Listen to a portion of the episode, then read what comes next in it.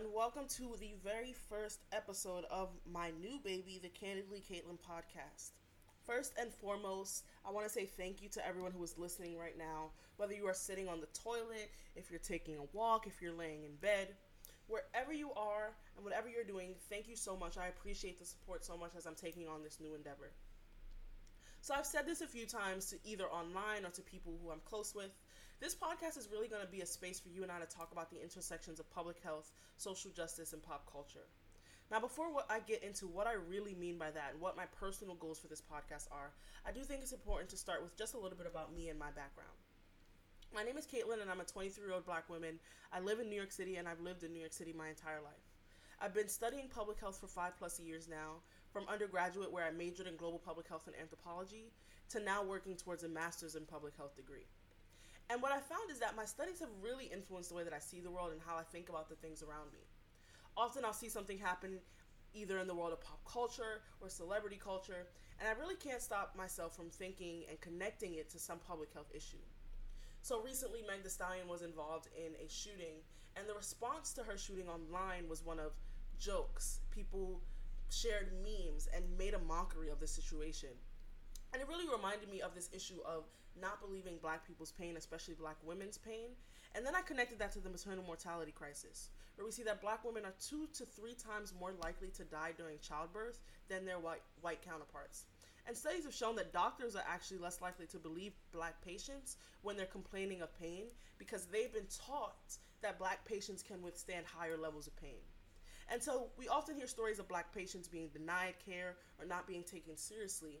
And then when you take into consideration that when someone is pregnant, that's a very vulnerable state for their body. And so when you're not being believed, the results from that can be fatal for either the person carrying the child or the child itself. And I feel like people online are really starting to have these conversations as well on social media. We're starting to have these conversations. And I really want to contribute to the conversation, my opinions, again, my background and my interests. And so, to define public health for those who may not know, public health is simply the study and the science of protecting and improving the health of people in their communities. It's done through promoting healthy lifestyles, researching disease and injury prevention and detection, and preventing and responding to infectious diseases. And you often hear about the social determinants of health, which basically just says that the social and the lived environments that we are in impact both our access to health and our health in general. And we're seeing public health policies play out in real time as we live through this global pandemic. I really never imagined that a year after graduating with my bachelor's in public health and now getting my master's, that my studies would be so relevant. People are having conversations about wearing a mask, social distancing, flattening the curve, all of which are public health talking points. So there are many fields of public health. There's environmental health, epidemiology, global health, health policy, education, and community health community health is actually what I'm studying. And over the course of this podcast, I want to not only explore these individual fields, but again, to connect that with some of the things happening in the real world and to give us real world examples of what these stu- what these fields represent. And so some of the questions that we might talk about and think about together are how is social media as a tool for sharing information both helpful and harmful, especially when we're talking about conversations around wearing your mask. We've seen that play out in real time. Or can we have larger conversations around building black wealth while not forgetting the history of racism through economic policy here in America? And of course, we have today's topic how do current responses to female sexuality, especially black women's sexuality, reflect historical biases and stereotypes? My hope is to illustrate that public health is present in everything, and that's really why I love it so much. So, obviously, as a black woman, topics related to my race and womanhood will be very prominent. But my hope is that I can also have guests on here to talk about their individual experiences as well. So, if you are someone who would like to make a guest appearance, or if you know someone who would, please do not hesitate to reach out. I really want this to be a space to have conversations, to have feedback, and to get people to talk about their real lived experiences. And along with these podcasts, you can also follow me on Instagram at candidly underscore Caitlin, where I will be sharing information related to the topics and conversations that we have here. I announced this week's topic on Instagram yesterday, and I will be doing that for each episode going forward. And I'll also share just a little bit of background information on the topic to sort of contribute to the conversation. I won't always explicitly mention the information that I share. Again, it's really just an added, like, here's more information on the topic that we're doing. So today, so today we're talking about the history of sexualization of black women. And I've been thinking about this topic for some time now as we're witnessing the Me Too movement take hold, as well as this growing sexual empowerment movement. And then most recently, Meg Thee Stallion and Cardi B released their new single called WAP. And of course, a lot of men and even some women had a lot to say about the song's message, saying that it was an advertisement for promiscuity, it was encouraging wild and unsafe sex, and of, even a lot of politicians had a lot to say, trying to get the song banned. And I should say that I'm surprised by the response, but America has shown time and time again that they take issue with women, especially black women, owning their sexuality. But they never really seem to have an issue when women are sexualized without consent, when we project stereotypes onto women, or when we talk about the growing issue of assault against young girls. So, on my Instagram post yesterday, I highlighted four unique stereotypes related to black women's sexuality, which have been perpetuated in film, television, and a lot of the media that we consume.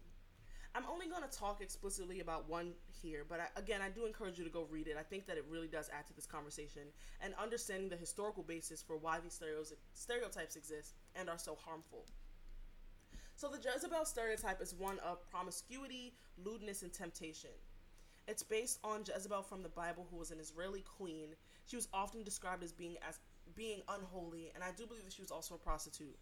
And this image was used to cast black women as being immoral and lacking modesty. She is directly contrasted with the white woman who is portrayed as a model of self respect and modesty.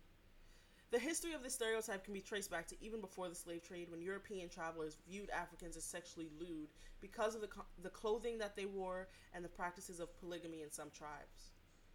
Notions that Africans, especially black women, were promiscuous were also used as a justification for slavery. And I'm using justify very, very lightly here. Um, during slavery, it was also used to justify the rape of enslaved women by their owners to produce additional slaves. They would argue that enslaved women were overly sexual and used that to justify the rape, which then resulted in continuous pregnancies. And then the fact that slaves were continuously preg- pregnant, they would use to again argue that they were promiscuous and overly sexual and lewd. Even following slavery and still to this day, the portrayal of black women has been one of promiscuity and overt sexualization. And this has led to a culture of not believing black women when they report sexual abuse and rape, and in placing blame on them for quote unquote asking for it. There's a well known case of a woman named Recy Taylor during the Jim Crow era who was brutally raped by six white males in Alabama, and when she reported the crime, the assailants were never jailed and she was only offered an apology in 2011. This culture is so pervasive that even in the language that we use to talk about black girls and sexuality is influenced. I remember growing up, there was this nar- narrative of the fast black girl. You know, my mom would say, "Oh, I don't like fast ass girls." It was used to describe girls who were quote quote unquote seeking or receiving attention from men, typically older men. Or when you think about being in your home and an older gentleman would come over and you're told to put on longer pants, put on longer t-shirts so you're not enticing them in some way. And this is a really gross misrepresentation of black girls and it promotes this culture of body and victim shaming and we really have to dispel these narratives around it. These narratives feed into environments which make sex so unsafe for young black girls. According to the National Organization for Women, nearly 60% of black girls will experience sexual violence before the age of 18 years old. Sexual violence perpetrated against black women is often ignored and dismissed, again because of those biases and those stereotypes that I talked that we've talked about. For every 15 black women who are raped, only one will report their assault. The relationship with law enforcement as black women is filled with abuse, mistrust, neglect, and that often influences whether or not a girl will come forward and tell her story. It's also about how we internalize as black women our thoughts about our own sexuality. So when I think of my own earlier sexual experiences, the way that it was framed to me was always for the pleasure of the man. And when I think about my first time having sex, while I wouldn't necessarily call it rape, it was definitely an instance of not being 100% comfortable with the decision to have sex, but feeling like I had to do it to make the guy that I was with happy and to please him. And it's not been until recently with my current boyfriend where I've even felt comfortable to talk about what I like or don't like in regards to sex. And again, I'm a 23 year old woman. So this is pretty late in my life to just now be getting comfortable and talking about my own sexuality and what I like and what I don't like. And that's partially because I didn't grow up having conversations about sex with my parents. The most that my parents would tell me was like, you're not allowed to date boys. And even then, the conversation was very heteronormative. I identify as bisexual, but growing up, the idea of being with a woman was never even an option for me because my parents didn't talk about it. It was like, you're gonna eventually end up with a guy, but you have to wait till you're 18 years old to do that. And then when we think about mass incarceration and police brutality as well, we criminalize young black girls for their sexuality or even for being sexually abused. So when we talk about police brutality, one of the things that frustrates me the most is we talk about mass incarceration and the school to prison pipeline. Black girls are often left out of this conversation. But over policing of girls within school is a very prominent issue for things like their hair, their clothing, their behavior. There was a recent story, and I'm forgetting the young girl's name, about a young girl who was jailed for not completing her homework. She had been put on probation because she didn't complete her homework, and then I guess she didn't complete it again and was put into a detention home. And the idea that we would jail a girl for not doing her homework as if young children don't complete their homework every day is insane, but it happens every day in this country. And one of the biggest issues within the black community is a high occurrence of sexual assault on young women of color and a lack of resources to deal with that assault, which has been linked to the incarceration of these young girls. Studies have shown that young women in juvenile justice systems are a large percentage of them are there because of behaviors that stem from their emotional response to abuse. And I'm realizing that in connecting those two, not I'm not saying that the young girl herself was abused in any way. I don't know that much about her her situation, but we do criminalize girls for behaviors that are either justified when we consider that they may have been abused or that is typical of a young child. I did a study at NYU, the Roses study, and it was on an advocacy program that connected young at risk girls with advocates who would sit with the girls and say, okay, what are your goals? What do you want to do? And it could be as simple as, I want to join a sports team. And they would work with them to really teach the girls self efficacy and building their own self confidence and teaching themselves that they had the ability to make decisions for themselves and to take control of what they wanted to do. And one of the most important things that we found was that girls had an increased sense of themselves, of being who they were, of being able to make decisions for themselves. And the, a lot of the girls that we did work with had been sexually abused or sexually assaulted in some way. And the girls that we worked with had to be one of the requirements for being involved in the study was to be at risk. And that means that you were either involved in the criminal system before or at risk, either being, you know, poor, a minority, some of those characteristics that we often see as a, a, young girl who is quote unquote at risk for being involved. And so a lot of the girls, like I've said, were victims of sexual assault. And so some of their behavior stemmed from that assault and that assault being untreated. And this is just the cycle that we see. We criminalize girls for being for those instances and what has happened to them rather than treating the re- the root causes of their behavioral issues. And then even when you're not talking about sexual assault, again, where dis- disciplinary policies disproportionately affect black girls, and they often receive harsher punishments for their quote unquote crimes, and they're put into prison. So I get really passionate about this topic because I did that study for a few years, and I really learned a lot about how we talk about young black girls. And again their erasure when we're talking about mass incarceration. It's called the abuse to prison pipeline of girls being abused and then pushed into the prison prison system. And this history of criminalizing girls for their sexuality and not believing them it translates directly into adulthood. African American women are 2.5 times more likely to experience physical or sexual violence from a partner or spouse. And black women are almost three times as likely to experience death as a re- result of uh, partner violence than white women. And there are a lot of reasons why these statistics exist, including a history of mistrust of law enforcement, the fact that women are typically paid less and are more likely to depend on the man that they are with. But ultimately, my point is that the way that we talk about sexuality and not empowering women in their sexuality can often lead to detrimental detrimental effects. And while it might not be the primary cause of some of these issues, it definitely feeds into this culture. I think it's also important to make note of trans and non binary individuals as well. 47% of transgender people are sexually assaulted at some point in their life, and discrimination makes them less likely to seek out help from police or hospitals or even rape crisis centers. And there's this real issue when it comes to trans women, especially and just trans individuals in general, of this inability to separate gender from sexuality. There's this really weird obsession with their genitalia and with their sexual behavior. And we see this play out in film and pornography, which often runs on shock value. They fetishize and sexualize trans people. And then we have the stereotypes of trans individuals being sex workers because of the fact that trans people are often discriminated within the workforce and they're pushed into these into these jobs and then you perpetuate those stereotypes on media. So I think it's really important to have those conversations as well about how cis and heteronormative the conversations we have about sexuality are and how that influences the very real lived experiences of people. And we have to make space for people to explore their out their sexuality outside of the cis man, cis woman having sex to reproduce conversation. So really, how does this all connect to Cardi B and her sing- her new single? And while I don't think that Cardi B is in any way trying to be a role model for young girls, or is is this song really going to create systemic change that we need to see in this country? I think it is important that we are empowering black women to and breaking stereotypes that black women have to be one thing that they have to be overly sexual all the time. But but that it is also okay if a woman is sexual and wants to rap about her vagina. Cardi b is a married woman. She has a child. She's very successful. She should be able to get on a song and rap about her vagina.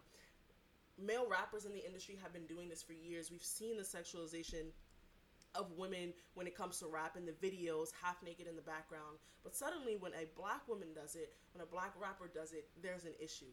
And so I think it's really important that we have this moment of empowering girls and women to talk about their sexuality, to explore their sexuality in whichever way is comfortable for them.